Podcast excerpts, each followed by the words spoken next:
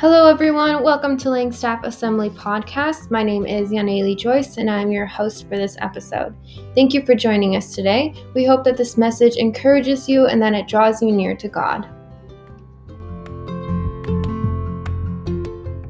We can read from Matthew chapter 19, verses 25, and then chapter 20 up to chapter 20 verse 16 matthew 19 25 to chapter 20 verse 16 her brother vince has been gracious enough to uh, agree to read it. Okay. Matthew 19 verse 25 when the disciples heard this they were greatly astonished saying who then can be saved? But Jesus looked at them and said, With man this is impossible, but with God all things are possible. Then Peter said in reply, See, we have left everything and followed you. What then will we have? Jesus said to them, Truly I say to you, in the new world, when the Son of Man will sit on his glorious throne, you who have followed me will also sit on twelve thrones, judging the twelve tribes of Israel. And everyone who has left houses or brothers or sisters or father or mother or children or lands for my name's sake will receive a hundredfold and will inherit eternal life. But many who are first will be last, and the last first. The kingdom of heaven is like a master of a house who went out early in the morning to hire laborers for his vineyard. After agreeing with the laborers for a denarius a day, he sent them into his vineyard. And going out about the third hour, he saw others standing idle in the marketplace. And to them he said, You go into the vineyard too, and whatever is right, I will give you. So they went. Going out again about the sixth hour and the ninth hour, he did the same. And about the eleventh hour, he went out and found others standing. And he said to them, Why do you stand here idle all day? They said to him, Because no one has hired us. He said to them, You go into the vineyard too. And when the evening came, the owner of the vineyard said to his foreman, Call the laborers and pay them their wages, beginning with the last up to the first. And when those hired about the eleventh hour came, each of them received a denarius. Now, when those hired first came, they thought they would receive more, but each of them also received a denarius. And on receiving it, they grumbled at the master of the house, saying, these last worked only one hour, and you made them equal to us, who have borne the burden of the day in the scorching heat? But he replied to one of them, Friend, I am doing you no wrong. Did you not agree with me denarius? Take what belongs to you and go. I choose to give to this last worker as I give to you. Am I not allowed to do what I choose with what belongs to me? Or do you begrudge my generosity? So the last will be first, and the first last. So here we see a, quite a long passage. Uh, in fact, the uh, the original Bible did not have uh, verses and uh, uh, verse numbers and and chapter numbers. So this is one long passage that we are seeing. Uh, so the, it all starts with this rich young ruler coming to Jesus, and we are very familiar with the story. And he and he and jesus asks him to go and sell everything and then follow me. And then he had a lot of possessions and he was refusing to do that. So he he was jesus told him that as a prerequisite to following him he had to leave what he was holding on to. He, he had to forsake everything to follow him. And then hearing this the disciples were amazed because they were wondering who can be saved? Like who is able to forsake everything is it possible? Uh, it is not at all possible that Jesus agrees and says, yes, it is impossible for a man, but it is possible for God. But immediately after that, we see Peter saying that we have left everything and we have followed you. Peter is making a claim that he has done the impossible he's saying there, you know, we have left everything, what will be our reward? But he, he's being very euphemistic. What he's trying to say is, I have left everything, what is my reward? So to this, Jesus is responding and he is first giving a few things. He's, Jesus tells about reward, and then he gives a parable. What exactly is happening here? Uh, the first shall, the last shall be first, the first shall be last. First of all, we see in this parable about a landowner who is going out to hire uh, laborers for his vineyard. So he hires people at six o'clock in the morning, then at nine o'clock, then at 12 o'clock noontime, then he goes again at three o'clock, and then finally at five o'clock, he hires the last bunch of people, and the work would get over by six, six o'clock, uh, obviously. So, what is the theme of this parable that we read? This parable, first of all, sometimes we can get confused or uh, some have wrong interpretations about this when we look at it from the perspective of salvation or reward. Actually, this passage that we, the parable that we are, we, we see here in chapter 20, it's, it's not about salvation because if it is about salvation, then you can earn your way that, according to this passage. But here, uh, you cannot earn your salvation. And also this parable is not about rewards because in, in Paul, God reminds us through Paul in, in the book of uh, Corinthians that uh, every man shall receive his own reward according to his own labor. So this passage is also not talking about sp- what reward we are going to get. But what is this parable talking about? It is talking about the right attitude of service to God. What is the attitude that uh, men should have when they serve God? Basically, we are seeing two kinds of people in this whole passage. One group who have a uh, who have an agreement, a contract between uh, the landowner and another group who just trust the landowner and go and work in his vineyard. Vineyard is a it's it's a big business. It's a very labor intensive uh, work. Uh, you would you would need quite a lot of people at certain times for for preparing for harvesting and things like that. So this uh, landowner goes out and in between we see this there's a whole framework for the parable. Every parable has a framework uh, that kind of holds the parable together the story together. Some part some parts of the parable may not have a specific meaning. It is just to hold the passage together. So we should not go down the rabbit trail and and nitpick every small word or detail in a parable but instead we should see the whole picture so we see the progression of events here First of all, we see the, lab, the landowner going out to hire uh, servants. The first group we see in, in verse 2 uh, that he goes at 6 a.m. and he agrees with the laborers for a denarius for the day. King James says a penny, but a denarius might be more uh, meaningful to understand because it's a day's wage. Uh, so a penny in modern terms might uh, not seem so much to us, but a denarius is quite a large amount for in in in Roman uh, currency. So the first group is agreeing to it. What does it mean to agree to a wage? It means that the first group, the early workers, they are have negotiating with the landowner. We will work for this much. Landowner says, okay, I'll give you this much and then finally agree upon something. In other words, there's a contract between the landowner and the laborers. So here we see them strike a deal and then they go out to work. But the remaining groups of people that we read, those who were hired at nine o'clock, at noontime, three o'clock, and the last group, they did not have a contract with the master, with the landowner they, the landowner says there, I will give you whatever is right in verse 4. Whatever is right, I will give it to you. And the laborers, uh, they said, okay, yes, we trust you. We, we will, we will work and we trust that you will give us.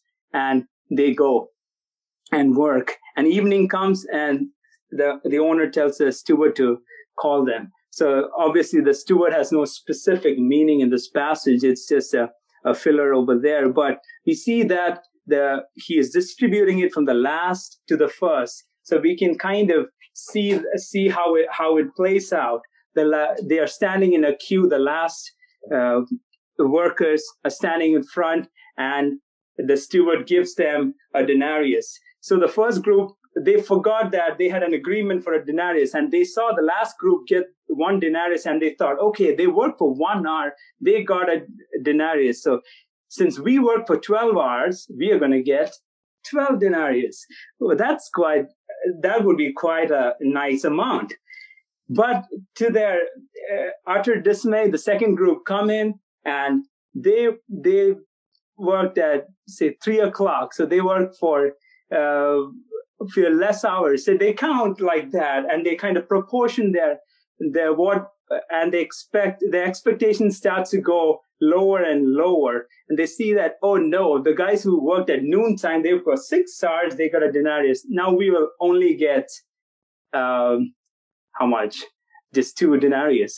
That's it. So they, they, they start to feel a little sad. And finally they get just a denarius and they're so angry at the, at the landlord and, uh, at the landowner.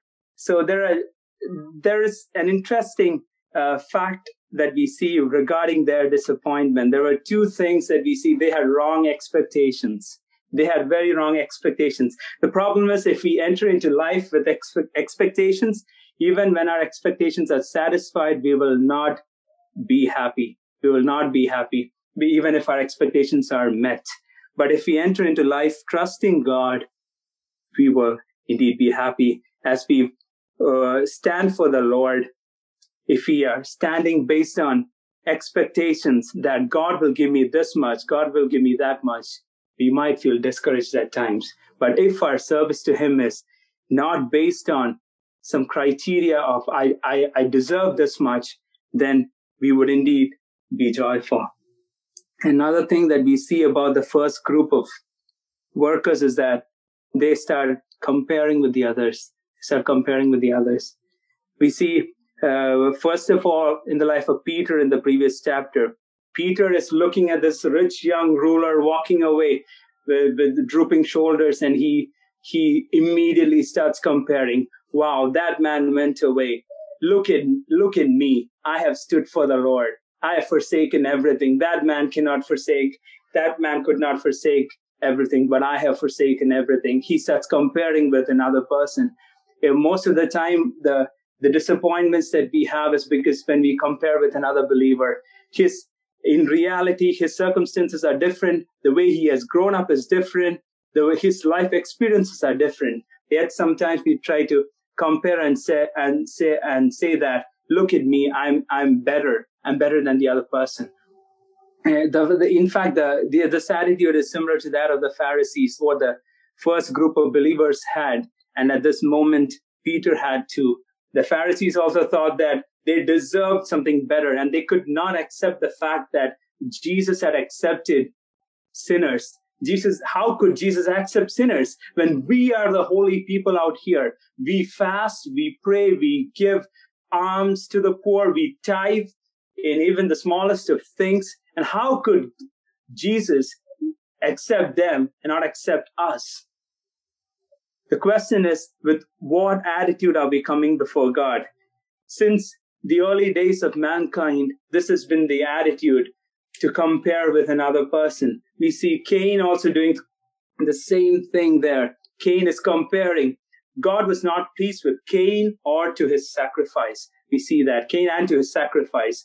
But Cain is comparing, instead of examining his own life, he's comparing to Abel and he gets envious and finally he commits murder and sin was lurking at the door over there.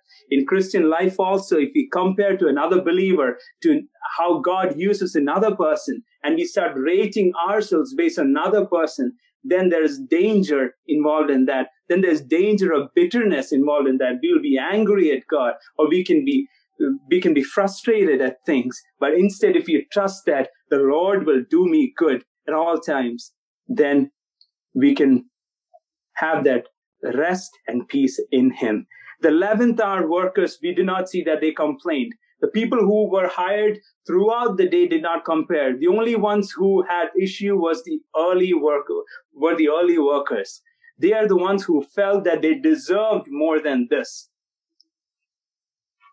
The, the remaining workers just felt grateful that they got an opportunity to work and they got a wage.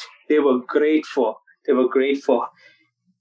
The landowners reaction shows that his sovereignty over things, he is, he is explaining that he's justifying his stand. Landowner says, I can, I can do what I please. Who are you to question me? I have been just to you. The landowner was in no way unjust to the people. They made an agreement, they got it. The others trusted, and they also got it. And for one group who made the agreement, who came to the landowner on their own terms and conditions, were completely dissatisfied. But those who trusted in him and had no terms and conditions, but they worked, they were, they went away joyful. There, let's uh, see the context again. We see how Peter is thinking that he somehow volunteered to follow Jesus. He felt that by his own ability, he thought, okay, I'll follow him.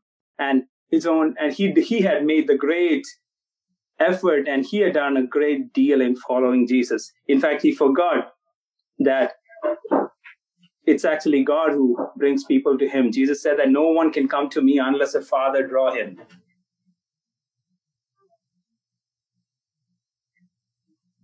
God is righteous.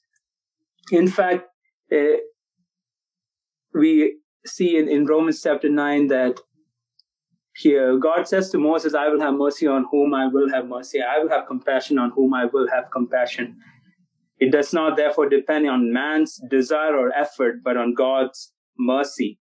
In the matter of salvation, his grace and mercy are given to all those who throw themselves upon him and not to the self righteous.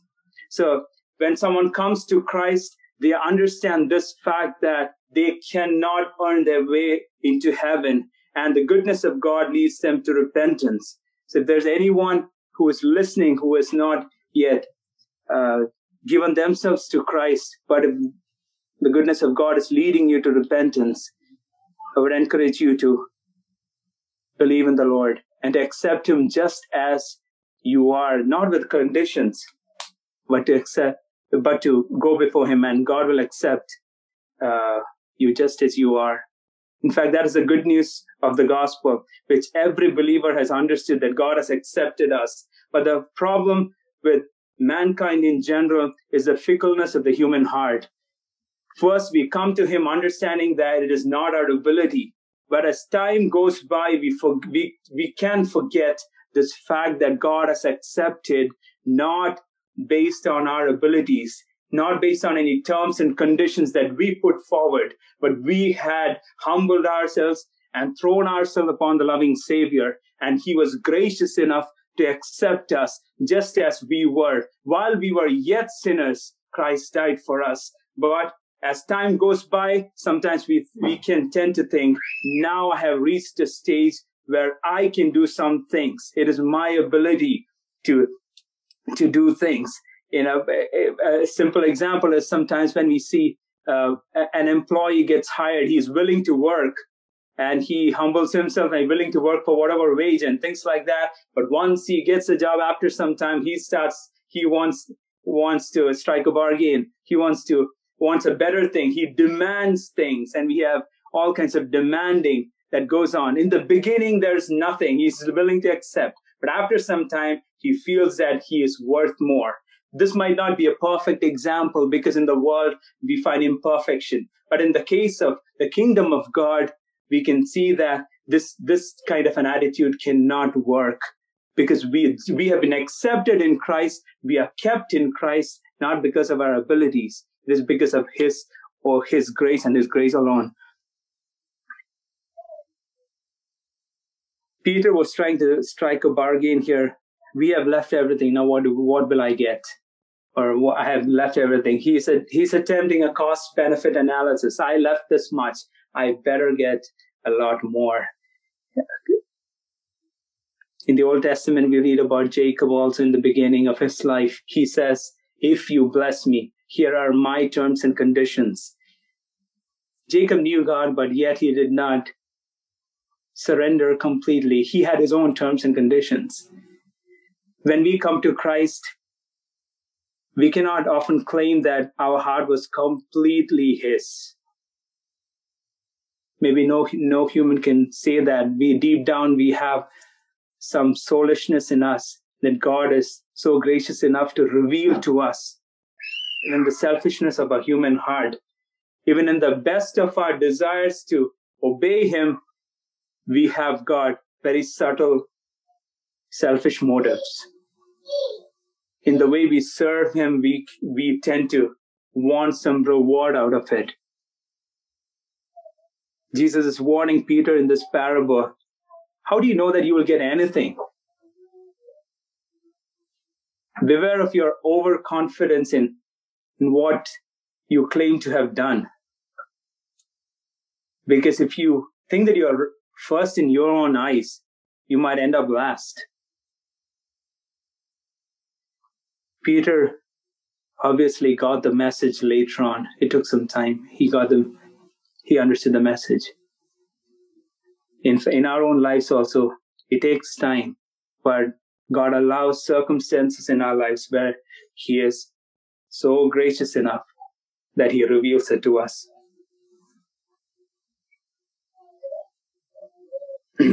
the first group did not rejoice that the others had got something.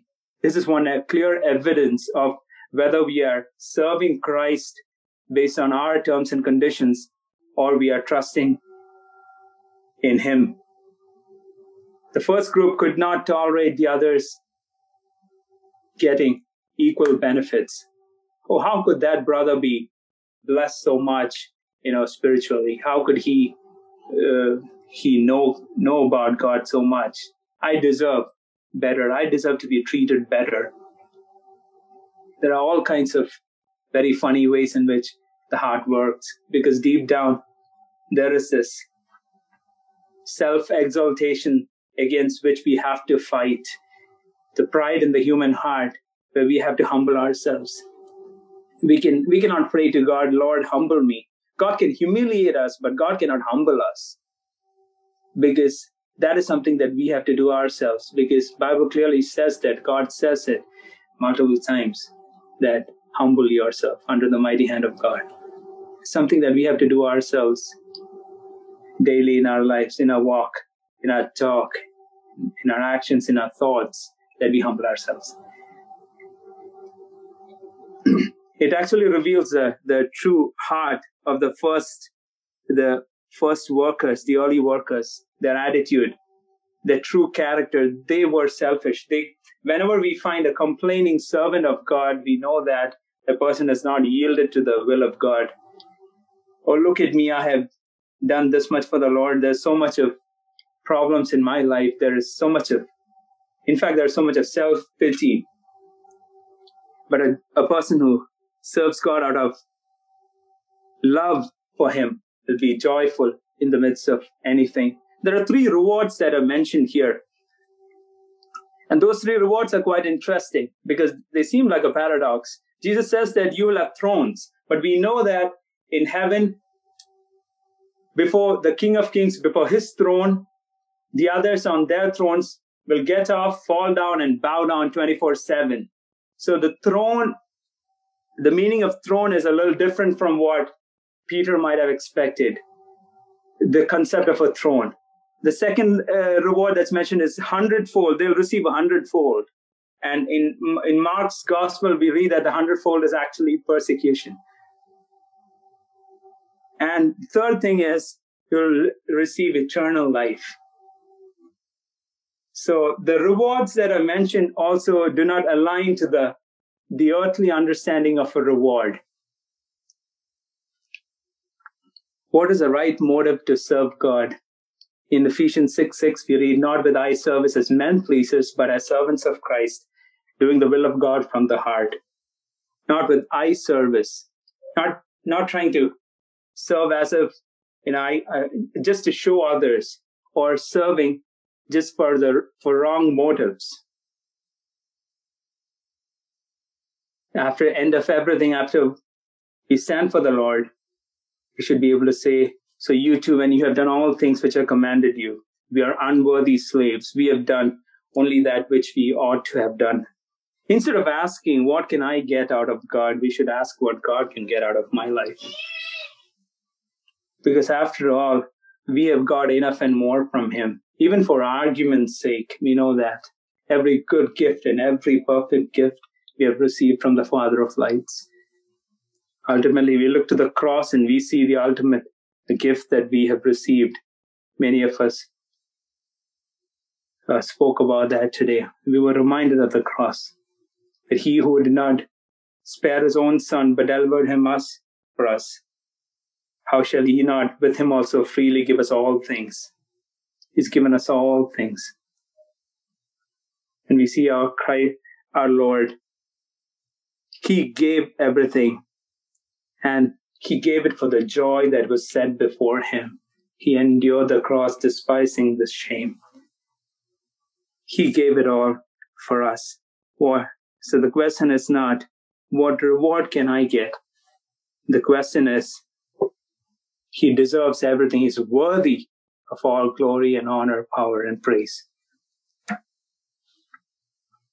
We are reminded of that uh, hymn where the whole realm of nature mind that were a present far too small. Love so amazing, so divine, demands my soul, my life, my all.